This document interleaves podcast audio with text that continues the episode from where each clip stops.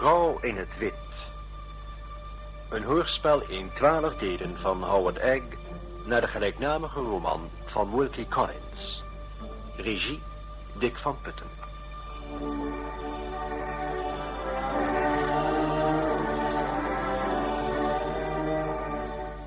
Gedaante bij het nieuws.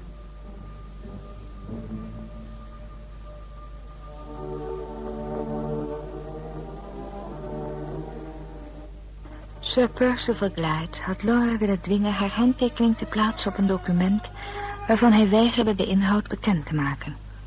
Op haar beurt weigerde Laura daarom te tekenen. Ik had een brief geschreven naar Mr. Gilmore in Londen, waarin ik hem om raad vroeg.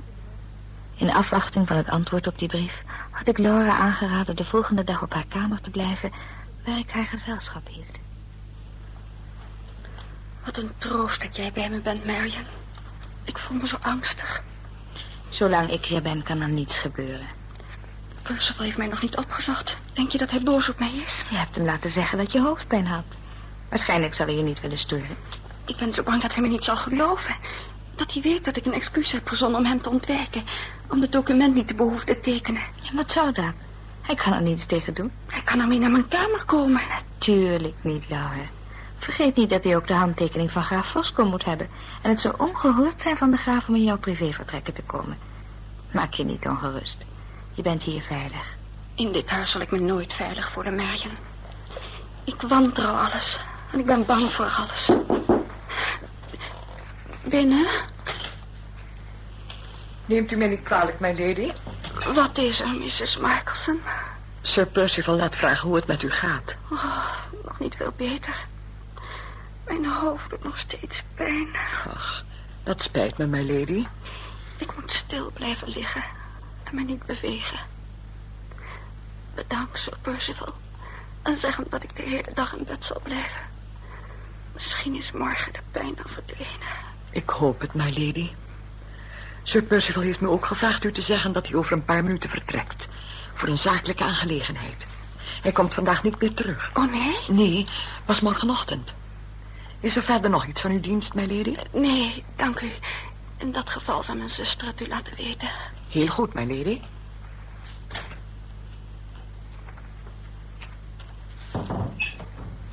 Waar zou je naartoe gaan? Kijk eens door het raam, Marion. Staat de sjees voor? Ja, de koetsier staat erbij. Welk paard heeft hij genomen? Een grijze? Nee, de bruine Mary. Molly. Dat betekent dat hij een verre reis gaat maken. Misschien naar Welmingham. Welmingham? Waar ligt dat? Oh, aan de andere kant van Hampshire, geloof ik. Daar woont Mrs. Keswick. Hoe weet je dat? Dat heeft Mrs. Michaels me verteld... toen ik Mrs. Keswick's hond bij het meer had gevonden en we over haar spraken. Herinner je toch nog wel hoe Sir Percival reageerde toen hij dat gisteren hoorde? Geloof jij dus dat hij Mrs. Keswick gaat bezoeken? Dat zou me niets verwonderen. Misschien wil hij weten wat ze hier kwam doen. Waarom? Ik wou dat ik dat wist. Alles wat hij nu doet maakt me bang. Voor één ding moeten we dankbaar zijn. Dat hij weggaat. We blijven alleen. Voor hij morgen terug is, zullen we het antwoord hebben van Mr. Gilmore. Dan zullen we precies weten wat we moeten doen. Dan hoef ik ook niet de hele dag in bed te blijven. Nee. Maar na hetgeen je Mrs. Michelson hebt gezegd... zou ik met opstaan wachten tot de middag. Ja, met de thee ga ik naar beneden. En daarna kunnen we misschien een korte wandeling maken. De zon scheen nog flauw door de nevel boven het bos... toen Laura en ik door het beschaduwde park naar het meer wandelden. De lucht was zo zwaar en drukkend... dat we toen we het botenhuis bereikt hadden... blij waren even te kunnen gaan zitten om wat uit te rusten. Over het meer ging een witte nevel. Het was er doodstil. Geen blad bewoog en geen vogel zong. De watervogels tussen het riet gaven geen enkel geluid. En zelfs de kikkers kwaakten niet. De stilte was bijna huiveringwekkend. Wat eenzaam en troosteloos is het hier. Maar we zijn gelukkig alleen. Dat jij zoveel houdt van dat sombere meer, Laura. Niet van het meer, maar van het landschap eromheen. Het zand, de heide en de dennenbomen doen me denken aan Limerick. Daarom kom ik zo graag hier. Dan denk ik aan de dagen dat ik gelukkig was. En aan de dierbare beeltenis van een man. Wiens naam wij nooit noemen. Maar die altijd in mijn gedachten is. Heb je hem nog geschreven? Ja. Ik schrijf hem regelmatig. Daar ben ik blij om. Ik schrijf hem alles over ons. Dat moest ik hem beloven. En schrijft hij je terug? Ja. Maakt hij het goed? Is hij gelukkig? Hij maakt het goed. Ja. En doet hij nog steeds zijn werk? Hij geeft les in Noord-Engeland. Herinner jij je nog iets wat wij je moesten beloven? Wat bedoel je? Dat als wij ooit hulp nodig hadden, wij het hem moesten laten weten. Ja, dat herinner ik me. Hoe weinig had ik toen kunnen vermoeden dat we ooit hulp nodig zouden hebben. Ik beloof je, Laura, dat als het zo ver mocht komen dat we zelf geen uitweg meer weten, dat ik dan zal doen wat Walter Hartwright ons heeft gevraagd. Oh, Laura. Het is allemaal mijn schuld dat je zo wanhopig en ongelukkig bent. Jouw schuld? Ja, ik heb jullie gescheiden. Ik heb mij tussen jullie geplaatst. Maar alleen omdat ik toen geloofde dat je aan niemand anders mocht denken dan aan Sir Percival. Toen wist ik nog niet wat ik nu weet. En het enige wat ik heb gedaan is jouw leven verwoesten en dat van Walter Hartwright. En dat heb ik gedaan voor Sir Percival Glyde. Voor Sir Percival. En dat maakt het juist zo bitter, Laura. Veel beter, duizend keer beter had je je verloving met Sir Percival kunnen verbreken om met Walter Hartwright mee te gaan. Wat voor leven hij ook had kunnen bieden. Ik heb er vaak aan gedacht hoe het had kunnen zijn. Aan het eenvoudige huis waarin we geleefd zouden hebben. Dat ik daar zou zitten en voor hem zou werken. En hem des te meer zou liefhebben, omdat ik voor hem mocht werken. Om het hem op alle mogelijke manieren naar de zin te maken. Om zijn gedachten en zijn geluk te delen. Om hem lief te hebben. Nee, Laura. Laten we er niet verder over praten. Niet als het jou ongelukkig maakt. Ik heb niet geleden zoals jij hebt geleden. Het is allemaal mijn schuld. Nee, Marion. Niemand is schuldig. Het lot heeft het zo gewild. Kijk eens hoe spookachtig die bomen eruit zien aan de overkant van het meer. Net een bos dat drijft op de mist. En die onvoorstelbare stilte. Laten we teruggaan naar huis, Laura. Het wordt al donker. Goed.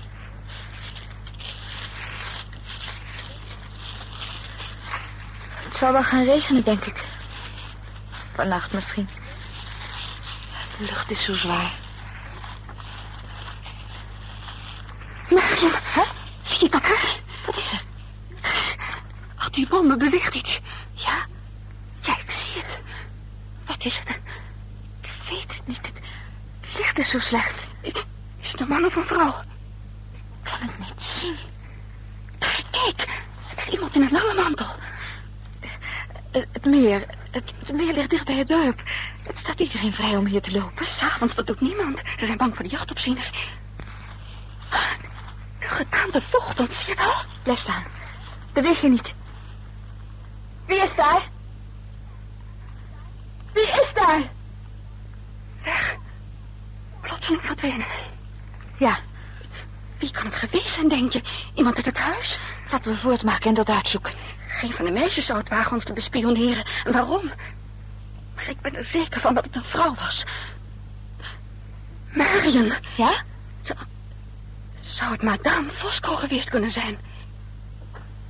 We haasten ons naar huis.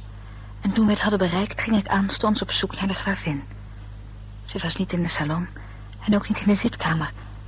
Maar toen ik langs de bibliotheek kwam, waarvan de deur op een kier stond, hoorde ik het geluid van fluiten en chirpende vogels en zag ik haar bij het raam zitten, naast haar man, bezig een sigaret voor hem te draaien. Graaf Fosco met zijn kakatoe op zijn schouder en zijn voeten op een bankje was zijn kanaries kunstjes aan het leren. Kom dan toch op mijn vinger, lievertje. Ah, Kom dan toch. Ja, één, twee, drie. Oep, bravo, Sonny Belly. drie, twee, één, en terug. Ancora. Eén, twee, drie. Oep, bravo. Drie, twee, Eén. Goed zo, mijn lievertje. Van één ding was ik zeker. De gedaante die Laura en ik bij het meer hadden gezien... kon nooit Madame Fosco zijn geweest. De rest van de dag gebeurde er niets bijzonders. En de volgende morgen verliet ik het huis... om de boodschappen van Mr. Gilmore te ontmoeten... die het antwoord zou brengen op mijn brief. Ik liep de oprijlaan af naar het grote hek... en al spoedig hoorde ik het geluid van een naderend stationsrijtuigje.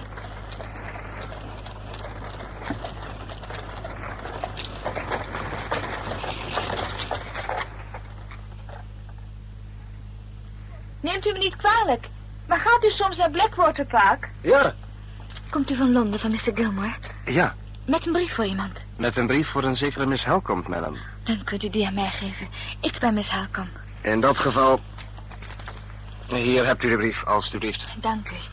Wilt u zo vriendelijk zijn, Mr. Gilmore, te zeggen dat ik hem heb ontvangen... en dat ik hem dankbaar ben voor zijn hulp? Ik heb geen antwoord terug. Ik zal de boodschap overbrengen, Miss Helcomb. Goed zie je. Terug naar het station.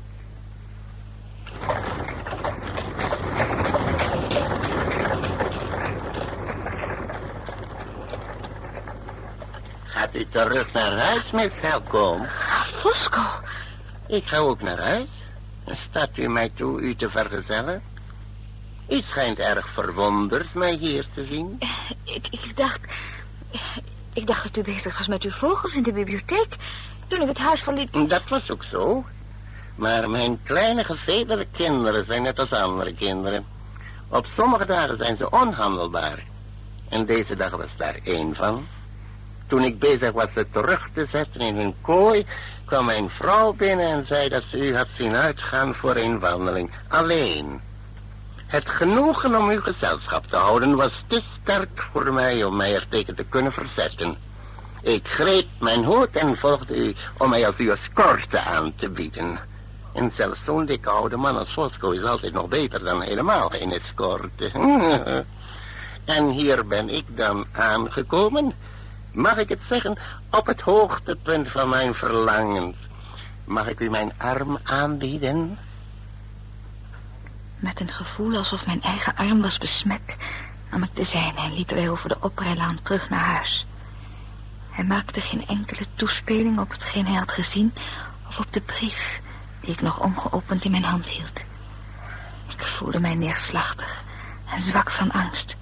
want het was van groot belang voor Laura en mij te weten wat er in de brief stond. Toen we het huis bereikt hadden... greep ik de eerste de beste gelegenheid aan om de graaf te verlaten... en haastte ik mij naar Laura's kamer... waar ze vol ongeduld op mij zat te wachten. Is de boodschapper gekomen? Ja, met een rijtuig van het station. Ik ontmoet hem bij het grote hek van de oprijlaan. En de brief? Hier is hij. Heb je hem nog niet geopend? Ik had geen gelegenheid. Net toen de boodschapper aan mij overhandigde, kwam de graaf eraan. Graaf Fosco, wat deed hij daar? Ik vermoed dat hij mij bespioneerde. Hij verscheen plotseling in de laan. Het leek net of hij uit de grond was verrezen. Hij drong erop aan om met mij terug te wandelen naar huis... en hij bood me zijn afschuwelijke arm aan. Dan weet hij dus van de brief. Ja, maar niet wat erin staat.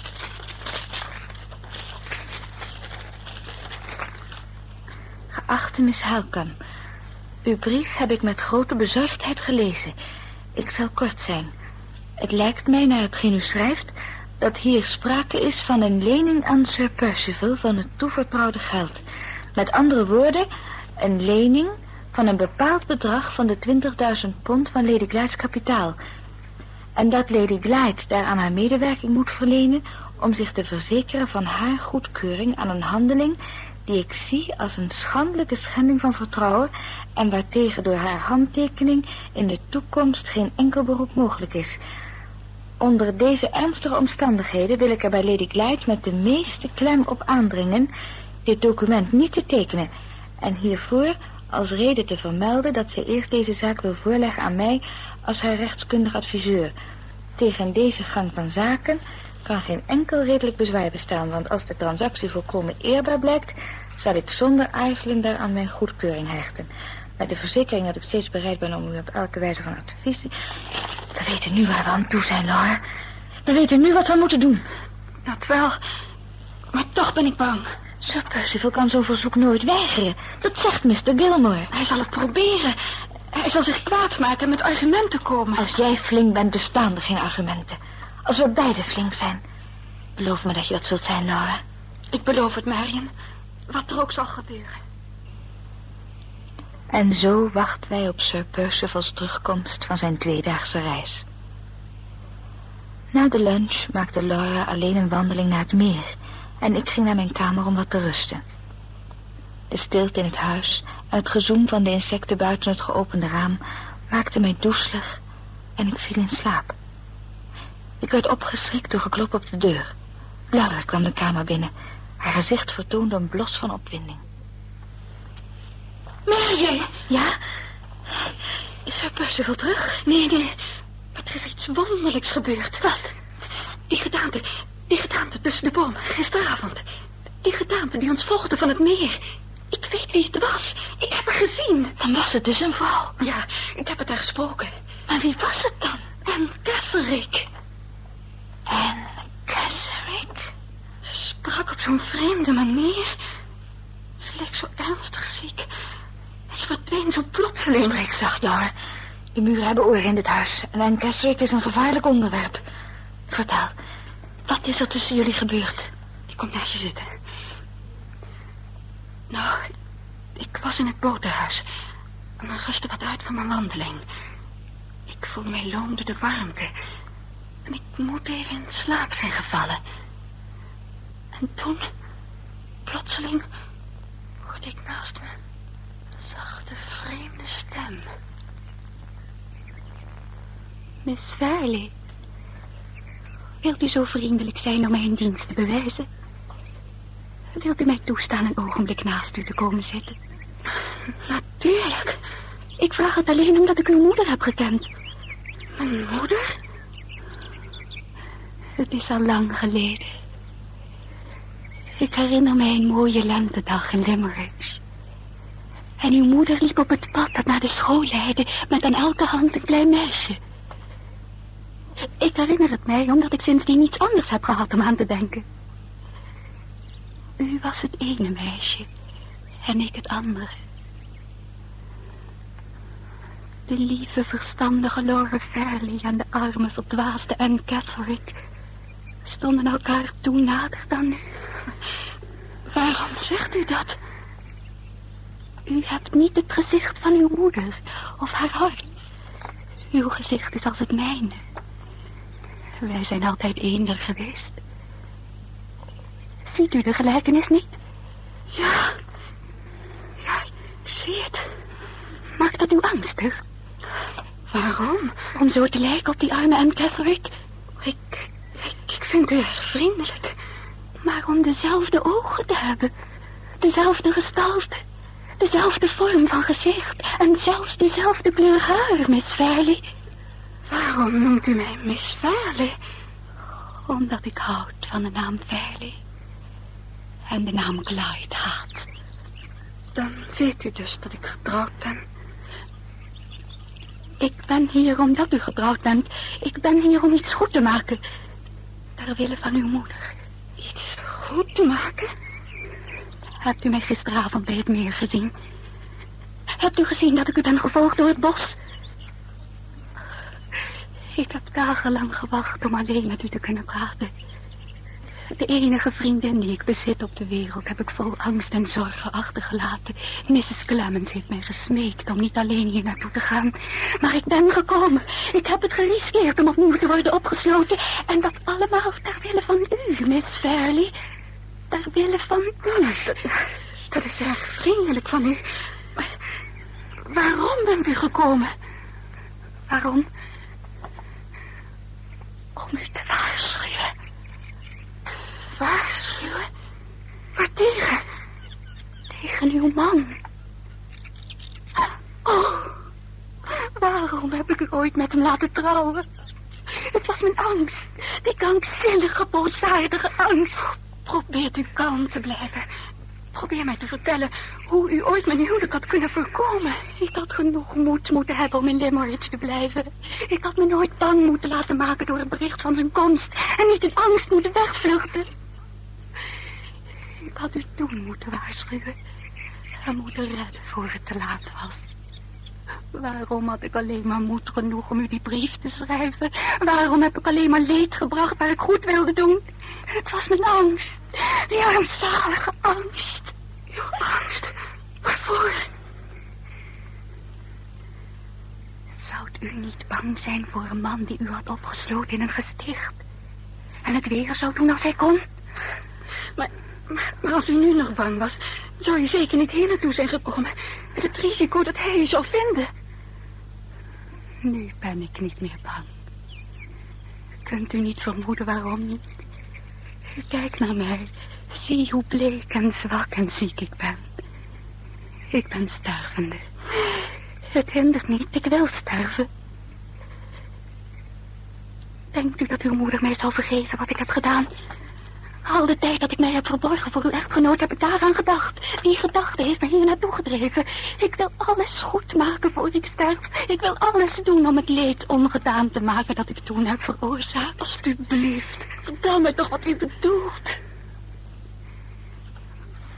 Als u zijn geheim kent, zal hij bang voor u zijn. Hij zal het niet wagen met u hetzelfde te doen wat hij met mij heeft gedaan. U hebt vrienden die u zullen helpen. Hij zal bang voor ze zijn. Zijn geheim? Ik heb hem er eens mee gedreigd en hem angst aangejaagd. U zult hetzelfde doen. Vertrouwt u mij en zeg wat het is. Mijn moeder kent het geheim ook. Mijn moeder heeft er haar halve leven onder geleden. Zeg mij wat het is. Dat zal ik. Maar niet nu. Niet nu. We zijn niet alleen. Niet alleen? Er wordt de gade geslagen. Daar, buiten, tussen de bomen. Tussen de bomen kijkt er iemand naar ons. Ik moet u verlaten. Kom hier morgen terug. Op dezelfde tijd. Alleen. Denk eraan. Alleen. En dan zal ik zeggen wat u wilt weten. Wat u moet weten. Haar ogen stonden wild en angstig toen ze haar mantel om zich heen sloeg snel het boothuis verliet. Ik volgde haar naar de deur, maar ze was al verdwenen tussen de bomen. Ik zag niemand. Toen ik naar huis liep, was alles stil en verlaten. Wat zou het betekenen, Marion? Wat moet ik doen? Er is maar één ding wat je kunt doen, Laura. En Keswick is ontsnapt aan boze Hartright en aan mij. Wat er ook gebeurt, jou mag ze niet ontsnappen. Maar ze sprak zo onsamenhangend. Ze was zo opgewonden en vol vreemde gedachten. Hoe kun je daarop vertrouwen? Ik vertrouw niets, Laura, dan alleen mijn eigen ervaringen. Ik heb Sir Percival's gedrag gadegeslagen en ik beoordeel de woorden van Anne Keswick naar hetgeen ik heb gezien. Ik geloof werkelijk dat er iets is, een of ander geheim. En daar is hij bang voor. En Keswick kent dat geheim, evenals haar moeder. Ze heeft beloofd het jou te vertellen. Je moet morgenavond naar haar toe gaan en haar aan die belofte houden. Ja, ik zal gaan, Marion. En ik zal ervoor zorgen dat ze het mij vertelt. Sir Percival kwam voor het diner terug van zijn reis. Hij begroette ons met de air van een man die geen zorgen kent in de wereld. Maar zijn uiterlijke beleefdheid, zijn bescheidenheid tegen Laura en zijn hoffelijkheid tegen mij deden mij het ergste vrezen. Toen we na het diner in de salon plaatsnamen, ging Sir Percival naar de bibliotheek. En ik begreep dat het ogenblik bijna was aangebroken waarop Laura en ik al onze moed en kracht nodig zouden hebben. Graaf Fosco zat in een stoel bij het open raam te roken. Hij droeg het meest opzienbarende vest waarin hij zich ooit had vertoond. Van zacht groene, met zilvergalon bewerkte zijde, waarop als een gouden serpent op de groene uitstulping van zijn vest een horlogeketting in bochten neerhing. Hij zag eruit als een potsierlijke figuur uit een oude opera. Mijn waarde Miss mag ik u misschien uitnodigen voor een partijtje schaak? Natuurlijk, graaf Fosco. Erg vriendelijk van u. Ik zal de tafel neerzetten. Ik verheug mij altijd als u uw bewonderenswaardige koele durf stelt tegenover mijn Latijnse roekloosheid. Roekeloosheid, graaf Fosco? Oh, Neemt u me niet kwalijk, maar ik heb nooit geweten dat u roekeloos speelde. Maar vanavond, Miss Helcom, voel ik mij in een bijzonder roekeloze stemming. Die u er evenwel niet van zal weerhouden de partij te winnen, neem ik aan. U begint de strijd te pessimistisch, Miss Elkomp. Dat zou ik niet doen. Misschien te realistisch. Ik meen mijn tegenstander te kennen. In dat geval zult u winnen. We zullen zien. Staat u mij toe de eerste zet aan u te laten? Dank u. Is het mij toegestaan voor u die doet, u wat gerust te stellen? Waarover? Over de uitslag van de partij? Alweer die bewonderenswaardige koelheid, Miss Helcomb. Ik bedoel een geheel andere aangelegenheid. Die van het document en Lady Light's handtekening. Dat bent u toch nog niet vergeten? Nee, graaf Fosco. Dat ben ik niet vergeten. Evenmin als Lady Clyde, zoals ik heb gemerkt. Ik meende vanavond een zekere onrust in haar houding te bespeuren. Werkelijk? Mijn zuster heeft geen enkele reden om zich ongerust te voelen. Als Sir Percival zo onverstandig is opnieuw met dat document te komen... dan zal ze voor de tweede keer weigeren te tekenen. En zal ik die weigering weer ondersteunen. Werkelijk, Miss Helcomb, u ontwapent mij. Maar gelukkig zal er voor Lady Glyde geen enkele noodzaak zijn om op te treden, op welke wijze dan ook. Sir Percival, die in alles nogal grillig is, zoals u weet, is op het laatste ogenblik van gedachten veranderd. Oh ja? Mhm, Hij heeft besloten om die hele kwestie van dat document voorlopig te laten rusten. Ik ben blij dat te horen. Maar waarom vertelt u mij dit, graaf Fosco? Sir Percival heeft het aan mij overgelaten u dit mede te delen. Ik ben ervan overtuigd dat het voor ons allemaal een grote opluchting betekent. Miss Helcomb, mag ik u verzoeken de eerste zet te doen? Het was met moeite dat ik mijn aandacht bij het spel hield. Van één ding was ik overtuigd. Dat deze ongewone ontwikkeling te danken was aan de invloed van de graaf op Sir Percival... en aan zijn wetenschap dat ik deze morgen een brief had ontvangen van Mr. Gilmore. Niettemin, voorlopig was Laura gered. Maar voor hoe lang? Dat wist alleen graaf Fosco. De volgende dag verliet Laura het huis om zich naar het meer te begeven voor haar ontmoeting met Anne Casrick. Tot onze grote geruststelling was Sir Percival na het ontbijt al weggegaan, zonder te zeggen waarheen hij ging of wanneer hij weer terug zou komen. En hij was nog steeds weg. In spanning wachtte ik op mijn kamer op de terugkomst van Laura. Maar toen zij na twee uur nog niet was, werd ik ongerust en ging naar beneden. In de hall kwam ik Mrs. Michelson tegen. Miss Halkamp, Ja? neemt u me niet kwalijk. Mag ik u even spreken? Ik ben zo bang. Waarom, Mrs. Michelson? Er is iets verschrikkelijks gebeurd. Wat is er gebeurd? Toch geen ongeluk? Nee, nee, dat niet. Maar mijn lady is in tranen naar boven naar haar kamer gerend. En Sir Percival heeft mij opdracht gegeven om het meisje te zeggen dat ze binnen een uur het huis moet verlaten. Welk meisje? Lady Glyde's kamermeisje. Het arme kind is helemaal overstuur. Maar waarom heeft Sir Percival dat gezegd? Ik weet het niet. Hij heeft het mij niet verteld. Hij heeft me alleen opgedragen haar een maand loon uit te betalen... in plaats van haar met een maand op te zeggen. Heeft geen enkele opmerking gemaakt over haar gedrag of, of iets dergelijks. Ze mag zich niet meer met Lady Glyde in verbinding stellen... Of, of zelfs maar afscheid van haar nemen. Zonder enige verklaring moet ze vertrekken. Onmiddellijk. Ik begrijp niet wat dit kan betekenen. Ik zou eerst met Lady Glyde moeten praten. Ik zal nu direct naar haar kamer gaan. Dat kan niet, Miss Helkamp. Wat bedoelt u?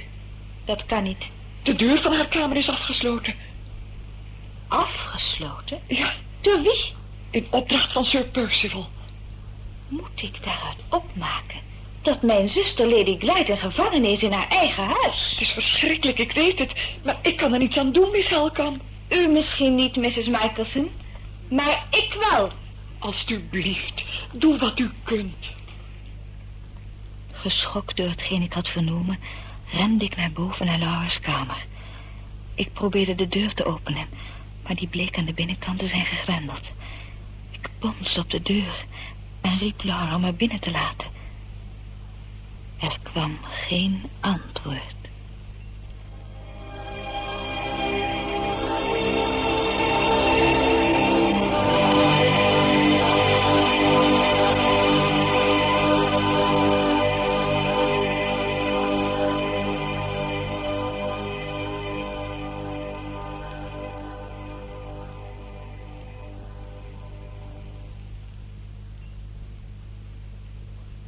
Gedaante bij het Meer was het zevende deel van de hoorspelserie De Vrouw in het Wit, naar de gelijknamige roman van Wilkie Collins door Howard Egg. De rolverdeling was als volgt. Marion Halcombe, Annemarie Dupont van Ees. Laura Ferry, Irene Poorter. Anne Catherick, Els Buitendijk. Mrs. Michelson, Nel Snel. Graaf Fosco, Wam Heskes en een boodschapper, Dick van het Zand. De regie had Dick van Putten.